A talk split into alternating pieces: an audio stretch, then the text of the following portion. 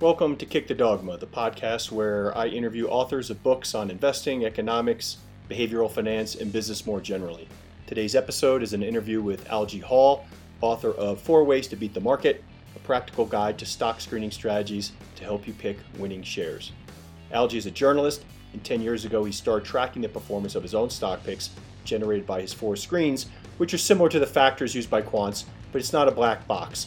Algy uses them as an idea generator from which he does deeper financial and qualitative analysis, which is what I think any financial advisors who are still trying to pick stocks should be doing, basically to improve their chances of success. For that matter, active fund managers that aren't finding success should be doing the same thing. Investors are, after all, odds makers, and this is a practical guide to improving your odds. Enjoy my talk with Algy Hall. Today I'm talking to Algy Hall, author of Four Ways to Beat the Market, a practical guide to stock screening strategies to help you pick winning shares. Good morning, sir. Good morning. Great to be here, John. T- tell us a little bit about your I'll call it your your day job, your your profession that actually led to this 10-year project which then led to the book. Yeah, no, sure. Um, so um, I'm I'm a financial journalist, and I, I suppose I'm a bit of a kind of um, outsider type financial journalist because um, I it wasn't ever planned as a career. Um, I had um, I'd studied economics and politics at university, and then decided, as one does after doing that, that I wanted to become a children's book illustrator. And um, I ended up with a part-time job um, uh, with, uh, with, with a great man called Lawrence Lever, and I, he, he got me researching for his investment fund, which I was fascinated by, and also writing for a newsletter that he had.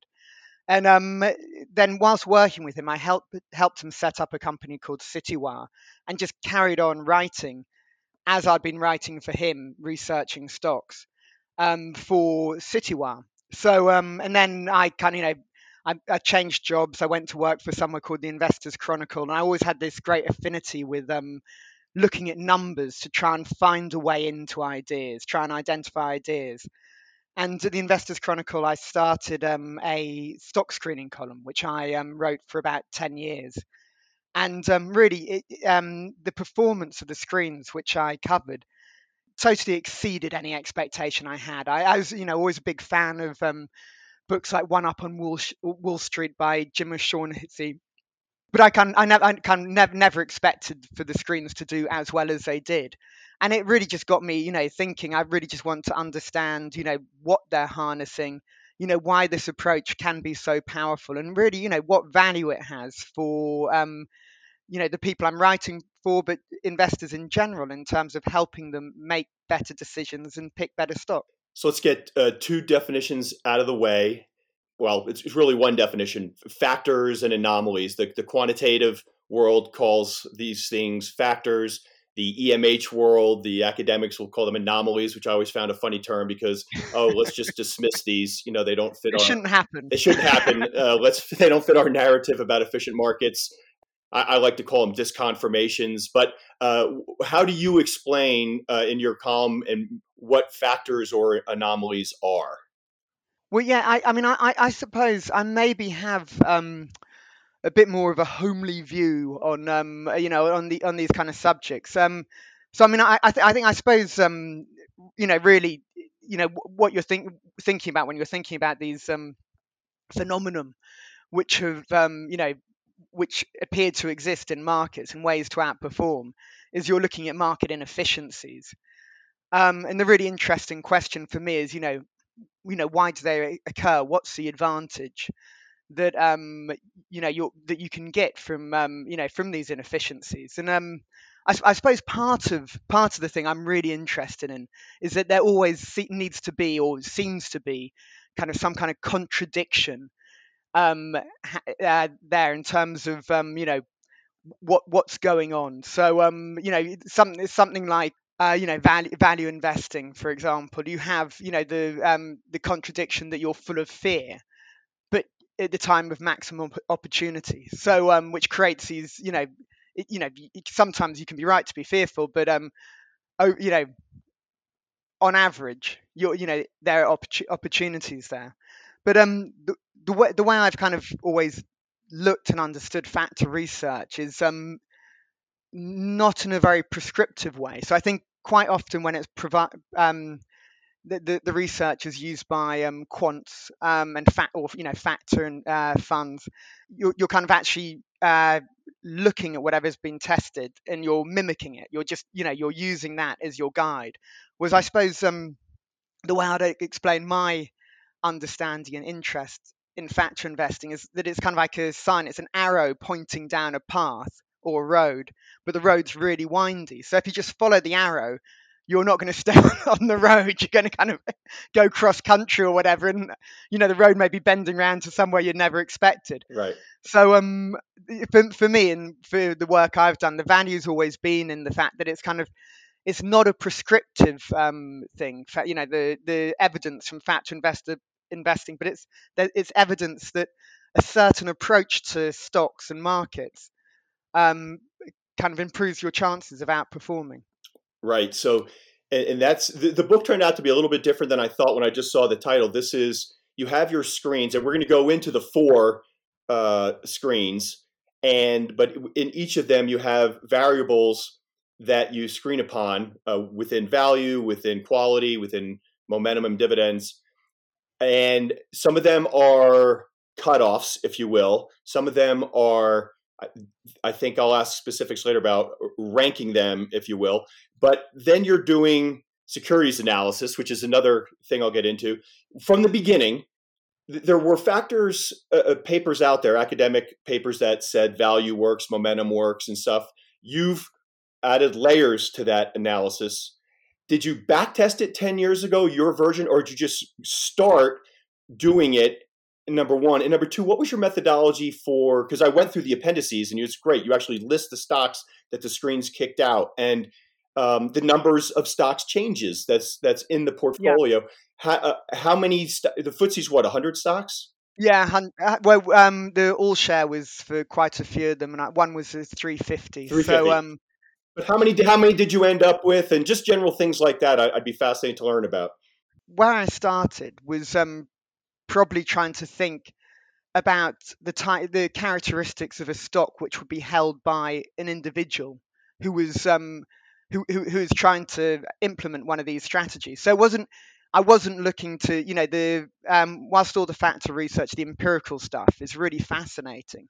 I wasn't looking to that as a guide. I was thinking far more in a far well homely was the word I used. This kind of far more homely way of you know if I was holding you know a stock which kind of exemplified a value situation or a um, or quality situation, what kind of things would I really want to you know want to see? What would I be expecting to see? Um, and then uh, it was a case really with building these screens of um, you know understanding you know what factors were supporting each other, I suppose, and what were and what factors, or you know, so I'm talking factors. I mean, what um, kind of individual criteria criterion were really valuable in the process and then whittling it down because the, the danger with uh, screening is that you just you know you put too much stuff in and you and, you, and it ends up ends up being meaningless you get no result right but i mean quite a few of the screens do have quite a few criteria because because I was also writing with this idea that these are stocks which you want to re, um, research at the end. Part of the value is in keeping uh, the output to a relatively small number, 100%. so you can actually concentrate and do the work. Yeah. And um, yeah, I, I agree. I, I, was a securities analyst in public mutual funds and hedge funds for for almost 20 years. And in the U.S., when I started, there were 8,000 stocks, you know, publicly traded in the U.S. to choose from. How do you you, you I imagined I, this is how I came to my process. Like I walk in at Monday morning at 7 a.m. What do I do? How do I even start? you know, like because I was a fundamental analyst. I was reading the SEC filings, the annual reports and Qs, and building Excel models. I mean, one company analysis just to get started would take a week. You know, how do you yeah. uh, screen it down? And that's what this makes this so powerful to me. I mean, and I, I think probably um, most people I speak to would say it's kind of a day before you even really know whether you, you know, whether there's anything even vaguely there. Right. So I mean, so yeah, so it's kind of best to start with a, you know, a very promising pool of ideas. Hundred percent, and and um, how many stocks would be in and this was it was this a january 1 to december 31 project no uh, be, because it was for a column it was um it, I, I, was doing i was doing these uh, screens throughout the year okay Now, if you so these these are kind of what I what I ended up doing was choosing four screens which kind of like really exemplify uh, four different, you know, very proven approaches right. uh, for the book. But um, there were kind of guru screens and things like that I was doing, which actually taught me a lot also. Um, so um, they they any anyway because we're we're running them in the magazine, they all have different start dates, and then um, I left the magazine in uh, late uh, 2021, I think it was. Oh no, I started writing the book in late 2021. I left the magazine in early 22. So um, uh, I, the book just covers a 10, a 10 year period for each from when they started. Okay. And I should have introduced a, ve- a fact from the beginning as a hook to listeners that the the outperformance of each of the four strategies is absolutely stunning. And and and it's worth mentioning that because it'll people see well how, how did he do it? I mean no i mean the the, the outperform i mean I, I i think it's i mean because it because it's not scientific at all because you've got a screen a year and the the the idea is you rotate into i mean this isn't the idea for if you're actually using them but the, the way the performance figures are done is you rotate into the new batch of stocks each time the screen is um a new screen comes out. Okay. So that's where the performance record comes from. Whereas in actual fact, obviously, if you you do your research and take a position, then you don't want to just be saying after a year, I'm out. It's um so it's it's kind of something of an artifice, a journalistic artifice to kind of you know have it that we just reshuffle completely Understood. after a year. But um uh yeah, so um it, it's um but the the the performance I think probably you know it does seem to resemble what you would expect in terms of the studies into when certain styles outperform and don't and the kind of drawdowns you would expect from them. But also the level of outperformance, um, I think partly is um, a reflection of the fact that the UK market, which these screens were conducted on, isn't as bad as most people think because most people see the main index and um, it's dominated by some very large but you know fairly long in the tooth you know ex growth companies which just you know um, you know kind of struggling to keep their place in their markets. And so actually you have quite a, you know, a, rich um, stock picking landscape beneath that. So I, I think, you know, partly um, the level of outperformance, um, you know, reflects the fact that there's actually there are actually you know good stocks quoted in the UK, despite the fact that I think a lot of people look at look at the UK and they see the performance dictated by these very large, heavily weighted companies. But I mean, saying that the performance is, you know, very considerable. So it's not just that. It's um, right. You know, you know, you're you are. I'm, I'm you know, I feel fairly confident in you know in, in you know saying these screens have really latched on to the meat behind these kind of you know these factors and people have observed. Yeah, and two two points you brought up to to clarify. One is that this was done in the UK, but the underlying factors, the academic work does apply to other countries. But your your work was done in the UK. And a point that Joe Wiggins, we talked about uh, in the preamble, uh, mentioned to me was because he's allocating, he's like, how do you pick an active fund manager? There's you know, yes. 90% of them in the US don't outperform, don't add value. He did mention that active managers in the UK tend to uh, do better on average than what you see in the US. And it was kind of because of the the structural dynamics of your uh, market, the, the, way you yeah. exactly described it, yeah. the, the richness of the opportunities.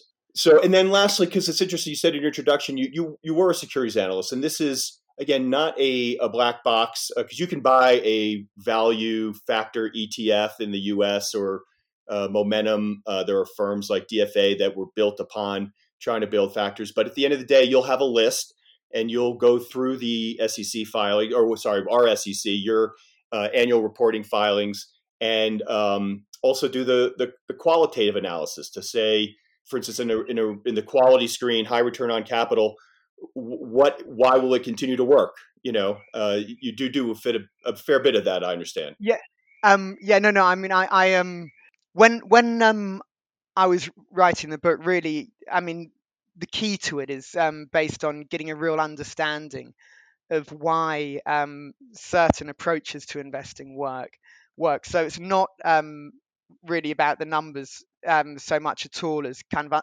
about the ideas which underlie these strategies and the ideas about how you can identify stocks which really um, fit with the strategies. And um, one of the key reasons for that is because um, the investor audience that I've you know always focused on is um, an audience which wants to buy individual stocks.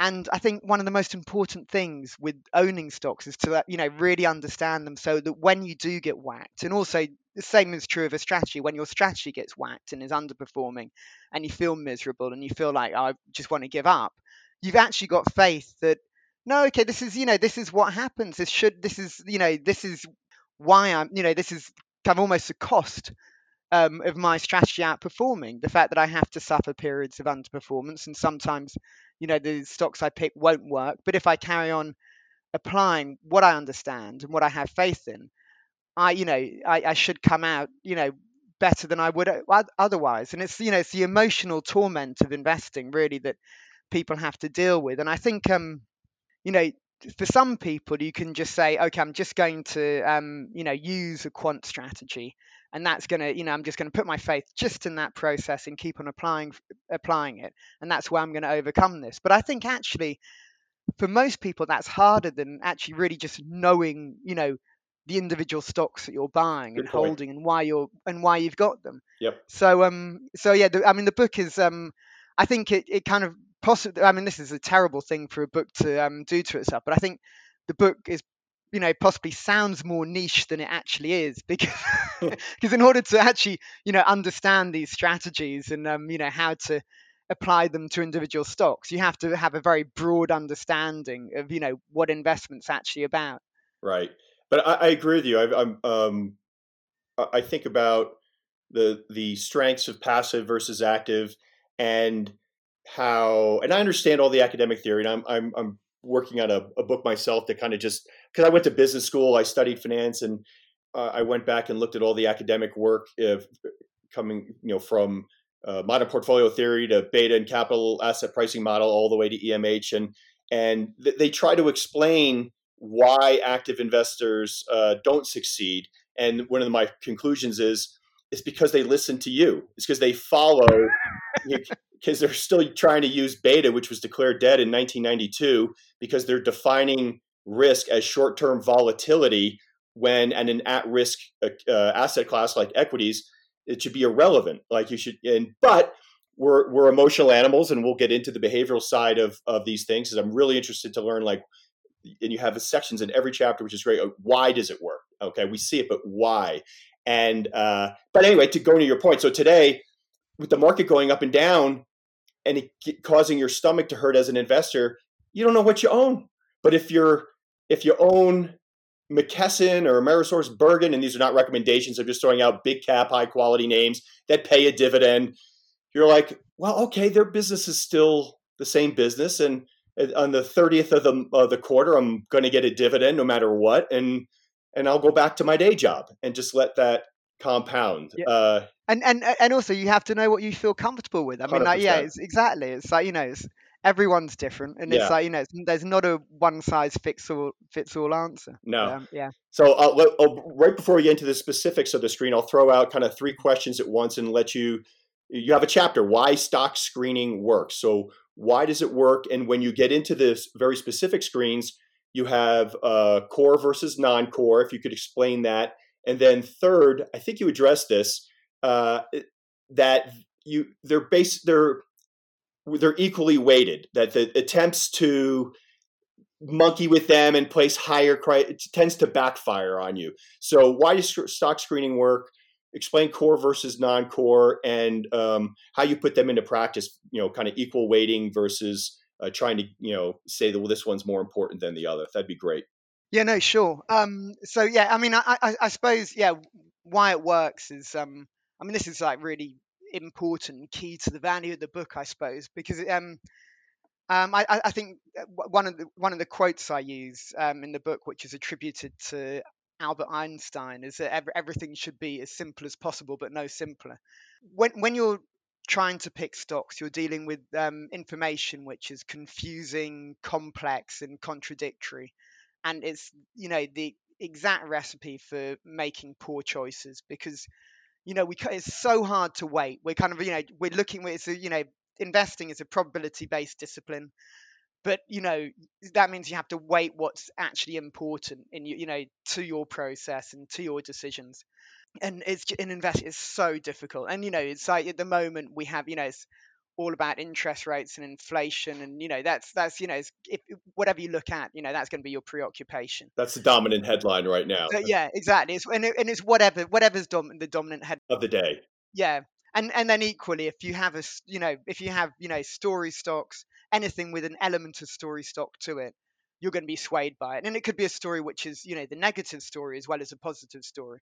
So um what what screening does which i think is the real value and it's um and and you know it's got this kind of um process has got more publicity recently with the book um called noise which was um written by daniel kahneman and et al is um it um forces you to just to look at what's actually really valuable to a process. You know, what are these kind of key characteristics which are going to help you find a stock which, you know, is maybe going to outperform because it's a value stock or because it's a dividend stock or because it's um, you know, quality, whatever. So you just have to really, you know, distill down the key elements and then create your process around them. And just doing that is you know is going to put you in such a much better place not only to find promising ideas but then to make sense of them afterwards. Because you've already decided you know what you're looking for. And then so you're you know you're essentially testing whether you know those signals you've got good or not. And you know sometimes you'll you'll look at one of the signals you get and you go oh no that's absolutely terrible. You know the the profits from this company aren't real or you know whatever it is. With stock screen it's that process of simplifying which is you know really you know simplifying to what's you know what is valuable which is really why it's a real winner for investors.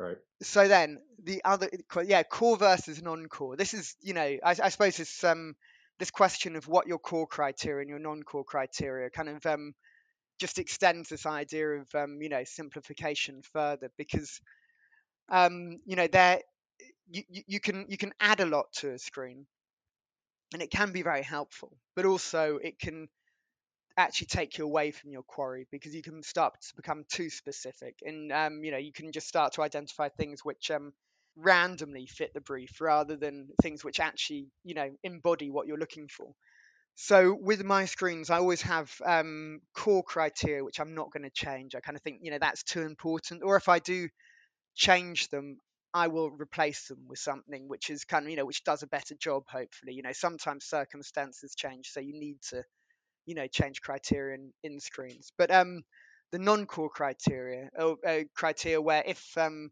a screen isn't throwing out many ideas, you know, the uh, I'll, I'll just say, well, okay, so let's just not make it pass all of these tests. You know, if it's gonna, if it's passing kind of four out of these six, you know, non-core tests, probably we're getting close to what we're looking for. It's like you know we, you don't need to be precious with okay. screens, and um, you know they you know you don't you know that even goes to the extent of you know you you, you know switching around you know what what kind of um you know measures you use for something like quality you know and then finally you're asking about the equal weighting and again this is you know because simplicity for me is you know always going to trump anything else and i think there is evidence that you know an equal weighted approach you know tends to outperform. But um, you know, it's just more from the practical point of view that you know, do you want to be really making a judgment if you've got kind of you know two great stocks? You know, do you want to then be saying, you know, this one is greater than the other one? Because I, you know, it's kind of often it's not, you know, it's not knowable. Right and there's um there, there's a study that from uh, back in the 70s I think which um I quote in the book by um someone called Robyn Dawes, and um he did and it, it was it was it was, a, it was the study the conclusions of the study were so surprising at the time that he really struggled to get it published but what he did he um he did multiple he, multiple regressions on um, you know a whole, a whole load of things so he could produce models based on the multiple regressions and then he put them against models which kind of just equally weighted all of their inputs and I mean, this isn't about portfolio constructions, this is about prediction. And um, what he found was that the equal weighted models generally did a lot better than um, than these like really sophisticated models based right. on multiple regression. And there, and there there have been kind of similar studies, you know, since then, which kind of seem to confirm this idea that you know if we try and get too clever with things, we actually miss the point. It's kind of like you know, it's the it's the you know, there, there's only so much we can figure out. You know, the future is totally unpredictable. You know, we're dealing with so much complexity. Just you know, just focus on you know what you can identify as valuable, and um, it's going to do you a lot more good than if you're if you try and get you know really clever with it because you're you know if you start getting really clever with it you may actually end up focusing on the wrong things or giving too much weight to them rather than focusing on the you know things which will really help you yeah and you used the word probability earlier which i love because i like to say in this business we're we're we're odds makers you know and yeah. you do you do the little things every day just to improve your odds that over the long term you'll add value yeah, absolutely, and, and, also that it's, it's one of the things which makes it so hard as well because little things are very hard to kind of notice, and it's hard to notice the significance of them. So um, yeah. often it can feel like you know doing something, you know, which um isn't a grand gesture, isn't yeah. really adding any value. But yeah, it's yeah, as, as exactly as you say, I think it's kind of adding all like lots of little things together is what yeah. you know create something really special. And I, I love, um, I think it's the simplicity of the Joel Greenblatt model that you referred to in the book. One of my favorites, the magic formula that makes it so yeah. elegant. You you rank the value criteria, you rank the uh, return on, uh, excuse me, the valuation and the quality criteria, and then you re-rank them, and that's it. And there's your yeah. top, there's your top thirty, and it's done, you know, quite well through the years. Through the yeah, actually, I found it interesting when I was because I used to do that Greenblatt screen for the column. Then I did a version which is based on cash. So um, a free cash flow yield instead of an earnings yield, right. and uh, um, cash from invested capital for, uh, for the quality uh, criteria.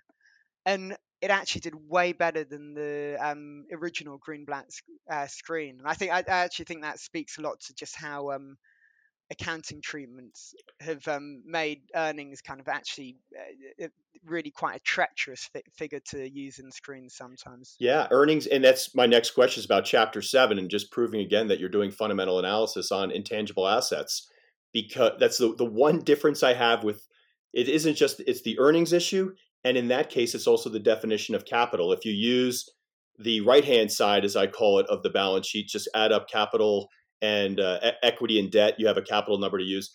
A lot of people like to come at it from the other side, right, which is add up individual assets and subtract certain certain liabilities. And I think Greenblatt kind of historically had ig- ignored intangibles, but th- you can't ignore them anymore. And I had the pleasure, we already talked about Joe Wiggins, of of talking to another one of your countrymen, Jonathan Haskell, co-author of Capitalism Without Capital: The Rise of the Intangible Economy. And what we talked a lot about was how the rise of the intangible economy was wreaking havoc on his world, the the economics world, the um, yeah. the you know central bank policy, and and we're experiencing it right now. Like we're raising rates like crazy, and nothing's happening. He's not killing anything. It's certainly not killing corporate America because you can't borrow against intangible assets, and so they just have massive amounts of cash. And what you do with the short term rate has uh, no impact on that. But it, reading your book, it reminds me again that how you measure things like return on capital um, yeah. is greatly impacted uh, by intangibles. If you want to talk a little bit about why you gave it a whole chapter. Yeah, no, I, I mean, I, I, um, I, I, I wrote a, a long article in I think 2020 about it, which I, you know, I'd been, in, you know, I'd been aware of um, how, you know, that it has a lot of influence on um, you know on, on the way investors see um, you know the world through financials. But I, I it was only in writing that that I kind of really kind of internalized I suppose. And um no I mean it's just it's incredible. It's one of these great questions of the day for investors and economists because there's so much which we don't see because it doesn't go through accounts in the way that it should do. So I mean yeah so if if, if you have I mean just to the you know the, the basics of it. If if you ha- are investing in in an, an intangible, or you know, in most intangibles, so something like building your brand, or um, you know, even doing research and development on you know the next great wonder drug, let's say, um, it's all a cost. So it's not you're not creating an asset which you then set against the revenues that you get from that investment over the long term. You're taking it all up front, which means that um, a lot of companies have tremendously depressed um, levels of profitability when they're growing by investing in intangibles, and right. it's a completely, you know, false picture because um, you, you know you, will you'll see, you'll see a, com- a company which you know is far more profitable if you were to t- treat the intangibles the same way you treat tangibles, um, but it will look less profitable than another company. And also, when that company stops growing and stops investing, suddenly it'll enter a period of um, you know accounting accounting growth, if you like. Yeah. You know, the earnings will take off because they no longer they no longer have that cost.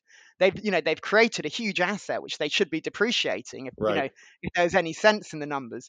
but um but then they're not. They've just been making losses for years and suddenly they're wildly profitable. And it's like actually then you know and the profits are growing but in actual fact they've you know stopped investing they're not you know they've taken their foot off the gas rather than keeping it on it. And then also none of it's on the balance sheet. So um yeah they Yeah. look you know when they do become profitable they look wildly profitable from all those you know classic um quality measures. Um so i mean you know so it's a real problem and thing for something for all investors to think about. And um when it comes to stock screening the problem you have is that um, you can, you know, try and be clever in terms of the um, metrics you use, but uh, there aren't standard ways for adjusting um, the balance sheet. So when you know when you're looking for quality, you know you still have the you know the the, the, the kind of holistic quality ratios which compare profit to um, to the capital, you know whatever measure of capital Right. you want. You're um, you know you're a bit stuck because even if you get use cash um, against whatever capital measure you have, you've still you still got you know the your measure of capital will be wrong because it won't um, take account of intangibles. So your free cash flow yield uh, on the quality screen addresses the income side, but you still have the capital side to kind of think about. Yeah, you have a balance sheet which um actually, right. you know, won't um won't help you. But obviously, you know, kind of it you know it depends on what your company you're looking at. You can still use these measures quite well, I think, but you know, in terms of the, those kind of quality measures. But it's just some, you know, some companies are going to look very weird. One more accounting question: What impact have you seen any studies done in in the U.S.? Uh, my understanding is in the U.S. in corporate America, it's it's big it, the phenomenon of of uh, swapping out the tradition of paying dividends and using share repurchases is not quite as prevalent in say European stocks where they still pay uh no. they, what do you think? Well, um, no, yeah, in in in, Euro- in Europe, it's still very much a dividend culture. I mean, I, I think you know there are pros and cons. Um, one of the great things about using buybacks is um, that you're not beholden onto them. So a, a, lot of companies in the UK right.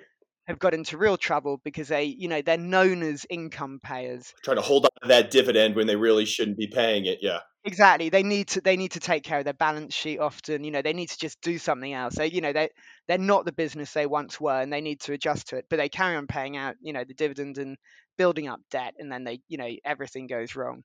So and and and, and also there's in in the UK, I think especially, and I think this is less so in the US. Um, people kind of don't understand that um, returning capital is, you know, capital allocation you know, as any other, you know, just a normal capital allocation decision. It's part of a far bigger, you know, broader sweep. So it's like, you know, if if if you don't have anything to invest in, then you pay it out as a dividend or you buy back shares. You know, this is like this is like what's left. You know, the the option at the you know once all all other options are exhausted, you know, and deemed no good, right. you um you return capital.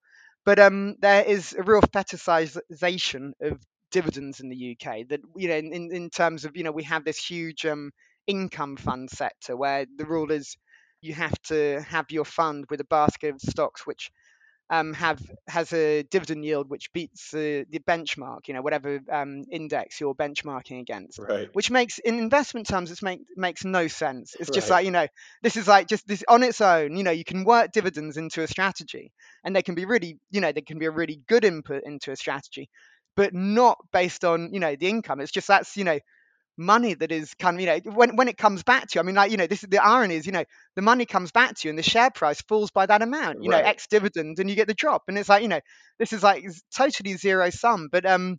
You know, people go mad for this idea that you're going to get a, you know, some, you know, your brokerage account is going to get some cash in it, and it's like, well, it's, you know, yeah. it's um, that doesn't mean anything on its own. No. But um, but so yeah, so um, anyway, so it, yeah, the using buybacks gets gets around that. But I mean, I, I, think also, you know, you probably shouldn't be holding a stock if it's overvalued.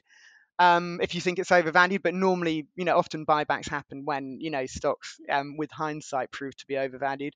And also, one of the fascinating things which I didn't know about till um, recently when I started writing more about um, U.S. stocks is the prevalence to which um, uh, um, buybacks are used to undo the dilution from share issuance, which again is a total zero sum game. And it's just like, you know, this is absolutely mad. And and it, and to the extent I think as Salesforce's um, uh, that I was the company I was writing up, and in in their earnings call, they're talking about, you know, using buybacks to stop the dilution. And it's like, this what? Yeah. I can as, as, as someone who hasn't, you know, is you know is in the market which is obsessed with dividends for so long coming to the and looking at the market which is you know which uses far more buybacks you know this has come like completely out there for me yeah it's uh, funny things which happen the, the, last uh, the last time we had kind of a big tech boom in the in the late 90s uh, security analysts would write up that um, the options plans, which were huge, you know, in Silicon Valley, yeah. didn't cost anything because we were buying back the shares. So it wasn't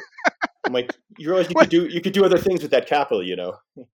Well, of course, of course, because you know, free cash flow. When you know, it is it is kind of like put in after um you calculate. Well, mo- for most calculations of free cash flow, obviously, you know, everyone decides how they do it themselves.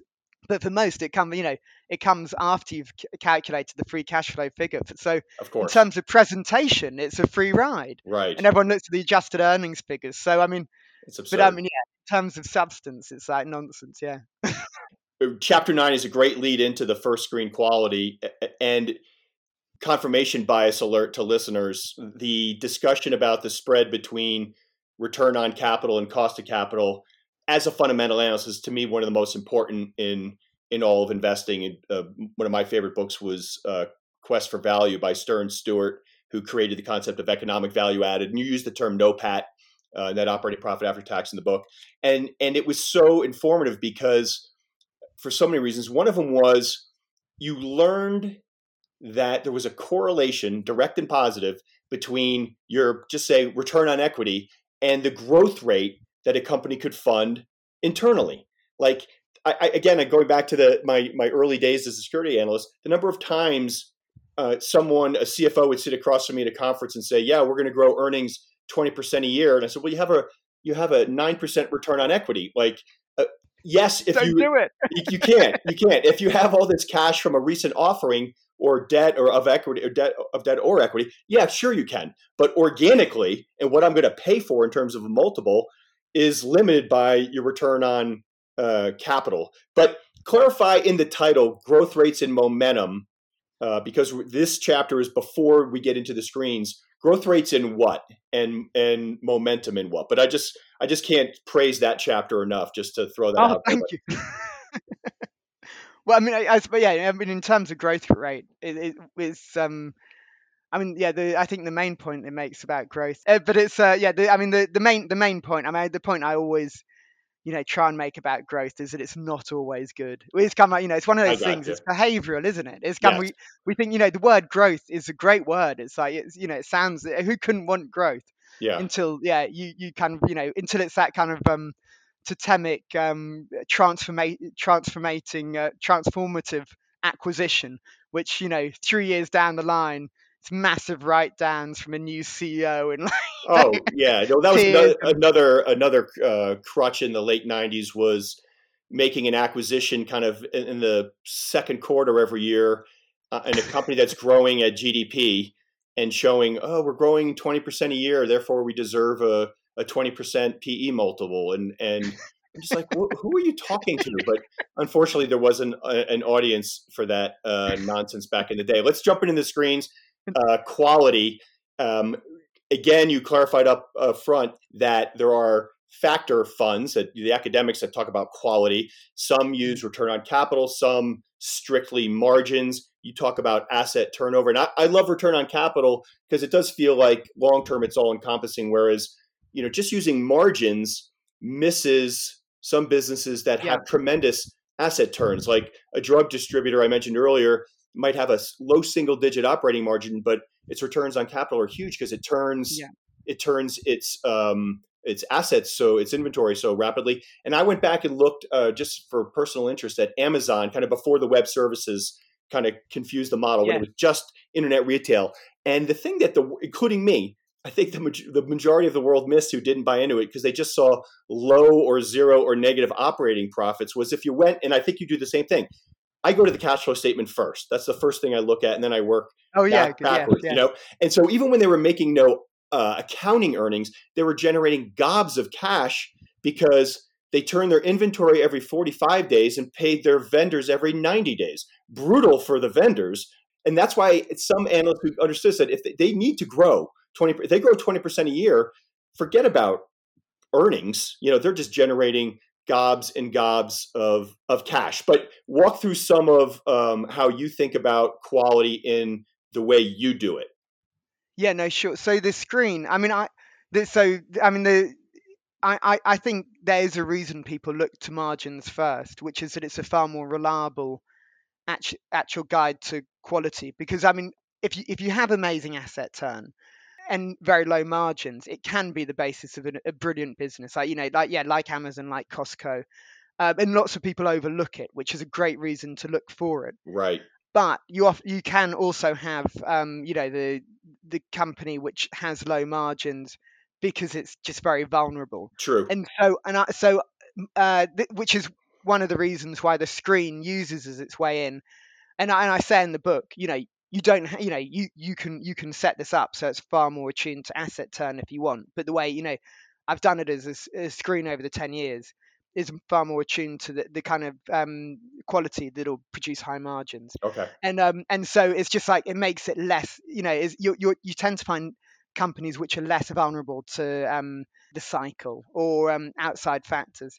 Because um if you if you have a high margin you've got something which someone wants to buy it's basically you know that that's kind of you know that that's the way i kind of tend to say you know it's something which is special so it's kind of you know Right. it's a, it's a sign of specialness as whereas asset turn is kind of if it's if it's good asset turn it's a sign of a special business model Right. and and and you may have something which people you know you'll have something which people want want want to buy but it's kind of like you know it's it's, it's from a, from a different way so um the the core ones in that one are operating margin and also another another measure which i don't like particularly uh, which is like it's ironic i've got the screen and like in the book i say this about both of them i don't like this so it's return on equity that i use Yeah. and return on equity obviously is this number which is completely skewed by debt. You can Yep. have you can look great in terms of return on equity because you're, you know, Leverage. borrowed to the hilt. And Yeah. that's like definitely not what you want from a quality company. Um, but the return on equity numbers that you can get from databases tend to be fairly robust.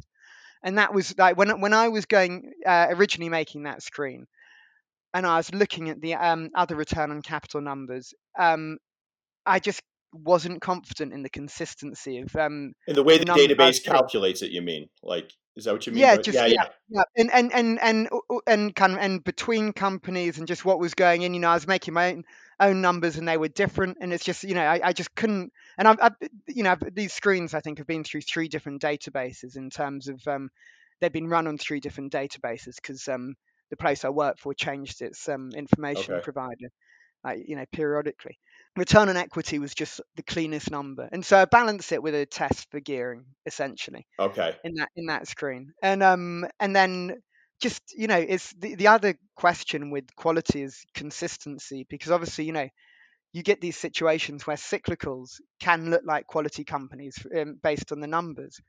And um often um you know in my experience you see private investors being lured into you know the house builder or whatever it is because they're going through a really good patch and they've got really great numbers for everything. You know quality numbers. And actually it's just you know it- it- and they're cheap. Of course they're cheap because you know the people who know these companies know it's not going to last. So um yeah consistency looking for consistency is key. And i mean actually interesting this is um a screen that i made a fairly substantial change to i suppose in about uh, i think it was about 2015 2016 because um originally when i started doing these screens we were coming out of the great financial crisis and i had a um, a value criteria based on the peg ratio which um you know if, if you've got quality and you've got a low peg ratio you should be in a really good po- um, Those two combined. that's, Yeah. growth- Yeah. that's growth worth paying for yeah yeah and, uh, and yeah, and if you've got a low peg ratio, people aren't paying up for the growth. But um, around I think it started in 2014, and um, the, I started to notice uh, there were lower quality names in there, and and then I let it run for a couple of years, and then it's just I've just this okay, this is you know this shouldn't be a value screen. You shouldn't you know quality shouldn't be cheap, and you know the fact that this worked for however many years was you know that reflected the market we had I then. gotcha. Yeah. You know you've got to you've got to just you know adapt it, and um and so I just took took away any kind of screen for value, and the stocks were a lot more expensive, but especially because of where we were in the in markets at that time, the screen, you know, the performance just you know went brilliantly Yeah. from there, which was um so um and because pe- and people were paying you know almost anything for quality for. But I think, but I think you make the point in the book that uh, for quality companies over the long term, if you go back and say, "Man, this stock looks expensive now. Boy, I wish I owned, you know, whatever, you know, some company generating thirty five percent returns like capital." But if you go back ten years, it, it really didn't matter what you paid for it. If you should have just bought it, like for those really exclusive, high quality companies. Yeah, I mean, that, yeah. If you if you kind of go backwards and look at yeah what you could have paid for really high quality names, yes, you can pay amazing amounts and still make money Still made money. That was a It great doesn't mean study. you won't. It, it doesn't mean you won't. Yeah, get really broken. Yeah, on, the on, on you know on, on the way through. And I think I think we've just experienced a time like that. You know, quality got so popular, and when I um, you know, started writing the book, you know, the the num, you know, the numbers in the book are amazing, and I'd say if you know if we were to do ten years to today, the numbers would, you know would be far worse because quality, you know, just you know was at its zenith probably I, I got it. around the time when I was starting to write the book. I mean, other other other other approaches, you know, like value, we're still having a very hard time. So, um, but yeah, it's just that's the way of markets, I guess. So, last question on quality, the behavioral one. Why does it work? And I, you just pointed out that it's changed over time, but over the very long haul, why does the quality factor? Or why are these opportunities periodically available from a behavioral perspective? So, um, what, what I what I turned to to explain this was um, uh, um, Professor Han, Han, Hans Rosling's uh, work. I hope I've pronounced his name right. Yeah, he was um, this physicist and data visualization pioneer who was obsessed with the fact that you know the world keeps on getting better and better, but we act like it's getting worse and worse. And he had he had this great thing called the straight line, uh, uh, you know, term called you know our straight line instinct that we see progress as a straight line. And of course, you know, with compounding, it's this amazing upward sloping curve. Um, and so, you know, I, I think it's it's very hard to appreciate the power of compounding when, you know, from day to day, because like nothing seems to change. You may be, you know, by the end of the process, it won't seem like it's changing either, because it's like the increments of change are so small, but because they build on top of each other, it's, you know, mind-blowingly powerful. So, um, I think, yeah, we can't, um, we you know it's just something we're not built to understand. And so we're not built to value it. And we're you know and for good reason we're you know suspicious of it because one you know one of the you know worst things you can do is just you know run after hot growth stories because they all kind of say you know we're going to be making loads of money out of this growth and then very few of them actually deliver. But um you know we can but the fact that we just find it so hard to appreciate the power of compounding means you can have these quality stocks in front of you which display all the characteristics you would expect and you can just buy them and you can make money over you know over the long term yeah. The compounding works for you, the investor, and I think the compounding works internally for the company. That's one of the Buffett's lessons Yeah. is I want to buy these company. I don't want the dividend. I want the company that's earning a ridiculously high return on capital that has things to do with that capital. Going back to your early discussion about the capital asset de- decision shouldn't be fixed to either dividends or stock repurchase, but more uh, oppor- opportunistic. So the other the other theory, I, I, just I was looking. I put on my long distance glasses to see a book on my shelf over there uh, about factor analysis. Uh, the theory on why this one exists in sometimes is that it goes to that negativity bias that we take those high return on capital businesses and assume it's going to revert to kind of cost of capital much faster than it does. And um, I, I even have a theory that the higher the return on capital, the longer it's going to stay there because it's what I call, you know, Buffett has that uh, I buy wide moat businesses line. It's the measure of the moat, right? And and I'm again going back to the 90s. I can't tell you how many times I sat across from a CFO who's bragging about this competitive advantage and this, you know, uh, no one has this and this proprietary that.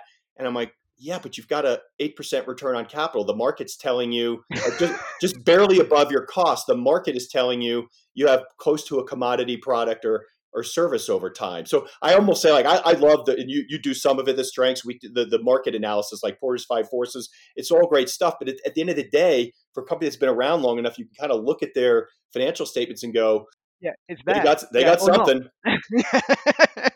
they I don't uh, I'm not in their business, but they've got something. Anxious to ask about um, the next screen the contrarian value. What, what's the difference between contrarian value and just value, just cheap stocks? Well, I, I do you think, describe it that way? And there are two things. So one is um, a lot of people kind of you know ha- have that line that all all investing is value investing. So you know, kind of quality investing, as we're just talking about, you know, is kind of you know the quality is being undervalued. I, I kind of think you know that's not the kind of cheap stuff which I that, that I'm you know interested in with this screen, but also um, I think a lot of the measures that we use um, for you know trying to value companies, as, as we were talking about earlier, it becomes slightly redundant.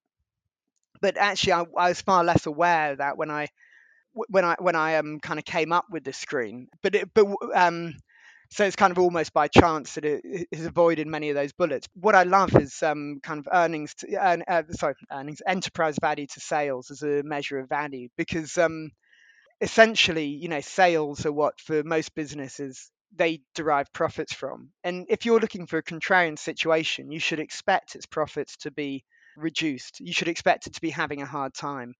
So um, the contrarian value screen kind of purposefully it looks for companies which have had decent margins, and it's not looking at capital at all. It's not looking at the balance sheet side of things, except to check the debt isn't too um, too bad. But um, it's, it's kind of you know it's kind of it's like we've got a you know a company with sales basically. The sales look you know fairly robust, and in the past it has had um, you know a level of profitability which suggests that you know it's had you know the business has been good in the past. And and then you know the idea is reversion to the mean. If it has been good in the past you know often it'll be good you know good again in the future. And and we misjudge that always as people. You know what what we see in front of us is how it's always going to be a lot of the time. But especially when you're when you're seeing some you know company in distress it's very hard to imagine things getting better. We fixate on the negative and the losses people have made on the stock and it just becomes completely you know horrible for us to even consider so yeah, the market is extrapolating this new world order of lower margins, and the analysis is, but if we get back to just what we were for for a yeah. long, long time, you've got a you've got a winner. We're completely undervaluing the the stock. And I mean, also in these situations, you see like you know the faintest bit of good news often kind of you know lifts you know leads to a really huge revaluation. Totally, yeah, it's a shock that they're getting back to where they were. that they even could. Yeah. yeah. I, I held this question. I forgot, uh, but it's a it's an interesting one for work that I've thought about, and it applies to both quality and value. Do you automatically take out banks, or do they get taken out by the nature of your screens? Do financials even show up in your work? No, no, not uh, not not really. I mean, I, am trying to think whether I take them take them out intentionally. Um, well, they're spread businesses, and this is a return on capital kind of model, so it's, it's, it doesn't. Yeah, it shouldn't even work. Yeah, I mean, it should. I, I um, I, I um, I'm uh, I've I've set up different screens for um okay. you know on the same ones from where but I mean what what I tend to do is with financials just take them out after they you know crop up if they do crop up um so um uh, yeah I mean it, it, but it's yeah clearly clearly these aren't really screens that you want to have financials with I mean obviously you know if you, if you use um price to book uh you you know there's certain stocks where you know the the one in my in, in my book is um, enterprise value to sales. But if you if you're going for price to book, then you can start to, you know, look at um, uh, you know uh, more asset heavy companies and you know and banks and you look you could look at you could you could do the same you know something similar to the screen in the book but you know you're looking at return on equity rather than margins and think you know things like that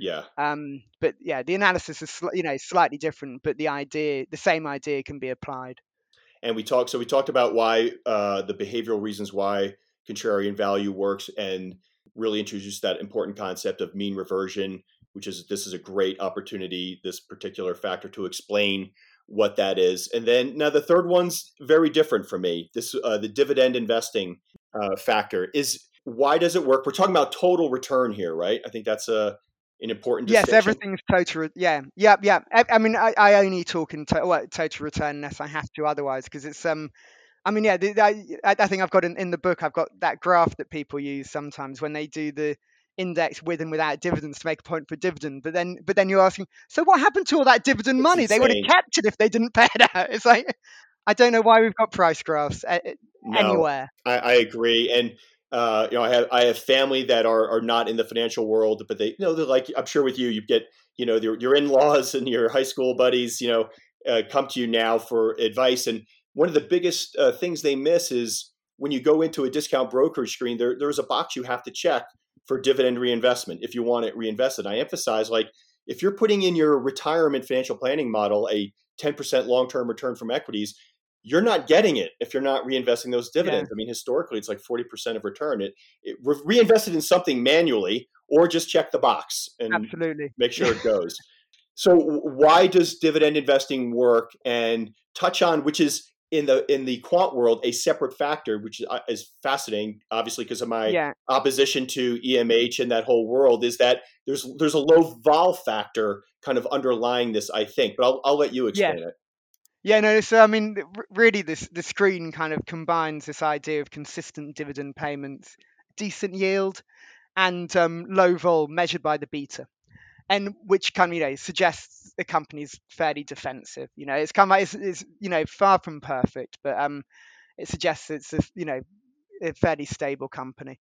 I think um, you know the, the the interesting work on this is um the you know very you know work from the 70s again you know it's kind of like a lot of the uh, research i referred to in the book I, I try and go back to you know those seminal bits of research and you know i, I kind of think if, if a bit of research has stood up over decades and been added to by other people then you know you probably have an idea which has some validity and um yeah the idea of emh is that you you know you get rewarded for the risk you take and in uh in EMH, the you know risk is beta, so it's volatility, Right. and people you know people question whether that's you know right or not. You know, shouldn't it be you know risk of you know loss, Loss of of capital? capital. Yeah.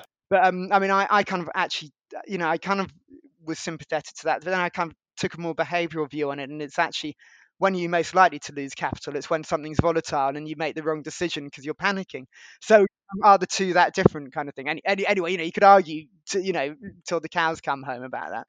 So yeah, so it's, so it's quite curious. And there's um there's a um a, a Dutch investor, come academic, come investor, who's done a lot of research into combining low volatility with dividends. And his work's like um and he works for uh, a firm called Robeco, and his work's very interesting, I think, on this. But um really when when I was kind of trying to dig into it more, basically so much of um you know what this approach is about is just about conservative um, management of companies because the thing we're talking about with um, you know growth and growth having to you know generate an acceptable return. What you find i think looking at markets is that most companies are prepared to invest in growth when it doesn't make an acceptable return. Growth for growth's sake. yeah. And so really this isn't you're not screening for a positive. You're kind of screening for not a negative in in many ways. Yeah. so if you have um and and and like another another thing which would seem to reinforce that idea is that um it's often family companies who um come up as companies which kind of you know fit these characteristics of low volatility and good dividend record and you in those family companies um there's there's a um index which used to be done by Credit Suisse. I don't know if it'll still be done following the takeover, but it's a family company index which has really great outperformance um, over. Um, I, it's you know I, I don't know how many years they've done it for, but it's come back. You know, a significant number of years. These family-owned companies, which I think they define as over thirty percent family-owned. Um, I could be wrong about that. Family-owned companies outperformed, and they just because they're looking out for the next generation and they're conservative in the way they approach things. This this idea that you know investors are rewarded for taking risk, going back to that EMH idea. It, it proves, you know, not to be true. It's it's reverse. Like Right. less volatile companies tend to perform better over time, and the really unvolatile ones kind of are a bit worse than the ones which are a bit more volatile. But it's kind of, you know, the it's an inverse relationship to the one predicted by EMH. And what it seems to be telling us, I think, especially with this work done on dividends, couple, you know, coupling the two together, is that you know conservatism works. You know, you want management who just, you know, they don't take on too much debt, they don't take too much risk with the investment they make. Don't make big mistakes. Yeah, exactly. Yeah, it's a long-term, multi-generational profit um, project, and al- also it's um this kind of virtue, I think, is under recognized because you know you're dealing with a type of quality which won't necessarily show up in those kind of like really big returns on capital because it's you know it's based around stability and doing you know doing well enough and you know returning returning cash and you know just investing sensibly and that's the way you create your quality which is kind of like um, far more qualitative than um, just you know having a business which has really great asset turn or really high margins or Right. something Right. so um you know for me for me it's kind of like you know these companies are really underappreciated you know you can buy them you know the fact the you know dividend yield being in there it's kind of like partly in order to try and get exposure to this stock at a good- you know a good value i mean dividend yield I, I i would dispute that it's a real value metric but in in this case it's serving as a proxy for one Understood. and uh and yeah the results are they're you know they're really quite lovely i'd say john because they are. it doesn't it doesn't get beaten up too much during the tough times it doesn't outperform too much during the good times though That's all right. Oh yeah over over the big sweep it kind of like does really you know real nice and and, and uh, I know a lot of people who read books skip the appendices, and this is uh, one where I highly recommend almost going to the back and starting with those because you'll have buy-in right away, and then then go back uh, and start from the beginning. The the fourth factor, which is the toughest one for me to understand, is momentum. And Yeah. there's a, I, ca- I, his name escapes me. I think the CEO of Avantis who who spun out of DFA Factor Fund uh, firm. I listened to an interview of of his on a podcast, and and it was interesting. He said he talked about all the factors he builds funds around. And momentum is not one of them. He says, "I see it. I know it works. I don't under. I I can't explain it. I think you do a, a great job because again, like everything, it comes back to behavior. But you know, you you you tell the listeners why does momentum work? Well, I mean, it's yeah, it, it comes. It feels. First, I, I think you know, I can always appreciate why it feels wrong to anyone, because it's like you're buying something which has gone up. It's like surely I've missed the boat, right. and then, and then often also you're buying something. You know, you can get these big whipsaws in it, which is it's kind of like huge drawback. Um, and you know, my the, the screen I have tries to get around that a bit, but it can't get around it. There's, you know, you you have whipsaws and momentum. The way I kind of understand momentum is that it's kind of this strange stuff that goes on when people make these big collective decisions, which is what's happening in the market. And I think, you know, going back to EMH, there's this idea, you know, that all information is in the in, in the price, and it has Right. to be like that because you've got loads of really smart people all looking at the same stocks and making decisions. And we know there's this thing called the wisdom of crowd crowds, and that's you know really powerful. And you normally get the best decision when lots of you know when when a diverse group is making lots of decisions independently. You know the average is normally optimal. But um, in markets, obviously, you know, the decisions aren't independent because we all have price information, and that is, you know, the the information from the wisdom of the crowd. Um, so it's like, Yeah. so actually, now we're now into something quite interesting because if we're saying, you know, these um, judgments need to be made independently, um, they're not independent. Like everyone knows what everyone else is doing because they can see the stock price move. Right. So um, you know, people start kind of, you know, jumping on to, you know, what other people are doing and like, you know, stocks start to move kind of irrationally it can be, or sometimes it can be, you know, there's something really happening and people are, you know, all waking up to it together. You know, they're using the price movement to get onto it. Um so you know you just have you have this really powerful and incredibly inf- influential um, uh, phenomenon, uh, which is momentum. And it's and you know and the, there's so much evidence, you know, it, it kind of works. But the, the other thing um, I've you know I, I couple this uh, phenomenon of price momentum with this kind of earnings momentum, but through revisions to broker forecasts.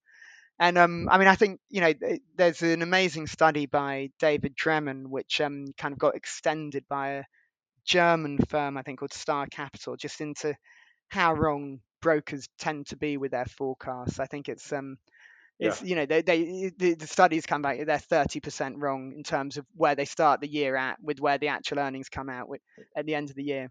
Yeah. But the really interesting thing for the momentum investor is you get these trends in forecast upgrades and downgrades. So they're, you know, you know, analysts I have the greatest respect for and they do like, you know, the hardest job out there. They're, you know, kind of predicting things which can't be predicted, basically, but they come giving the most intelligent guide they can at the time at a time. But that means, you know, you have to be rooted in fact in order to, you know, and you you don't want to get too far away from the crowd, otherwise you're going to lose your job. Or you know if, if you know if, if what you're speculating on doesn't happen you're going to be ridiculed. But um, there are these trends which develop in kind of you know company performance. They can be external or internal and you just get these incredible um, you know upgrade stories Moves, which just yeah. persist and persist yeah. and the other amazing thing is that the market does tend to be anchored i mean because these are like you know very worthy you know forecasts being made the market does tend to be anchored to them a lot, lot of the time. I mean, you can get the situation where if it isn't an upgrade, the stock falls because it, they've become so entrenched. But um, you know, stock prices move in in in, in sync with um with with these upgrades. So if you combine this idea of um, price momentum and earnings momentum, you get something which is you know extremely powerful. I think. Yeah. Um, and slightly, I mean, I you know I don't. I say this with trepidation because I've got no evidence for it really, and um, definitely there were there was a big drawdown in over the ten years I um monitored my momentum screen, but it should, you know, in theory, offset some of the volatility of momentum because you've got something kind of of fundamental substance going on as well as the price momentum yep. that um is powering those those shares upwards. Well, I, I love it. This has been brilliant, Algy. Tell me uh, before we go, what else should I have asked that you want that I failed to ask that you want listeners to understand about the book, and then and then finish with because you mentioned there's been a job change since you started this project, where everybody can find you and follow you. Oh yeah, no, great. Um, yeah, so um, you know what? I, I think I, I think I suppose um, the one thing I would say, um, you've given me lots of time to speak, John. So thank you very much. I think I've probably probably said too much for most most Not people. but um, I guess I guess the you know it, it, at its heart the kind of you know one of the ideas behind the books is, is that you know investing is one of those things which is simple but not easy, and um the you know the explanations in the book and the kind of practical element of it are designed to make everything simpler and to make people better investors. So that's like you know really was my ambition in writing the book and then um, yeah so and then what, what i'm doing now um, I'm, I'm the investment editor um, of um, something called citywire elite companies which again is a kind of this kind of blend of quantitative and qualitative because um, what we've done and we kind of we we recently launched the project um, properly earlier this year we've um, identified all the best fund managers in the world. We've measured the conviction they show, they show towards every stock in their portfolio and then we've aggregated all the information so that we um, can rank stocks by the conviction of the world's best investors. Interesting. So um, we we've kind of Citywire is a company which produces ratings, so we kind of rate stocks now, the top ten percent in our universe. Um, get you know treble A, the next twenty percent get double A, etc. And um, it's yeah, I mean it's just a really interesting project because it links that idea of um, you know the human you know the human factor behind it and uh, you know but it's come using a kind of quantitative overlay and and also there's come quite a lot of academic evidence that um by focusing on high conviction positions of fund managers you know there's a whole thing about fund managers basically you know can't beat the market. But the weird thing is when people have looked inside the portfolios at the most high conviction positions those do seem to beat the market. And actually everything else gets undone with this you know with you know with the rest with the kind right. of like you know far more lightweight bets that they have anyway so yeah so that's what i'm doing now and I, and, and then i'm i'm applying these screens to that universe which is a really interesting thing so we're getting these kind of you know my hope is that we start with um we start with a universe of stocks which you know uh, in a better position than you know any no. other stocks out right. there and then we screen them to get kind of the really interesting situations within that as well. Further narrow it down. Uh, it's it's brilliant, and uh, I can't thank you enough for your time today. I thoroughly enjoyed the conversation, and uh, I will include links in the notes to the pod when it comes out to uh, where you're at, where people can follow you, and what you're doing, and especially where to buy this uh, this book. So, thank you, sir, and best of luck. Thanks so much. Thank you.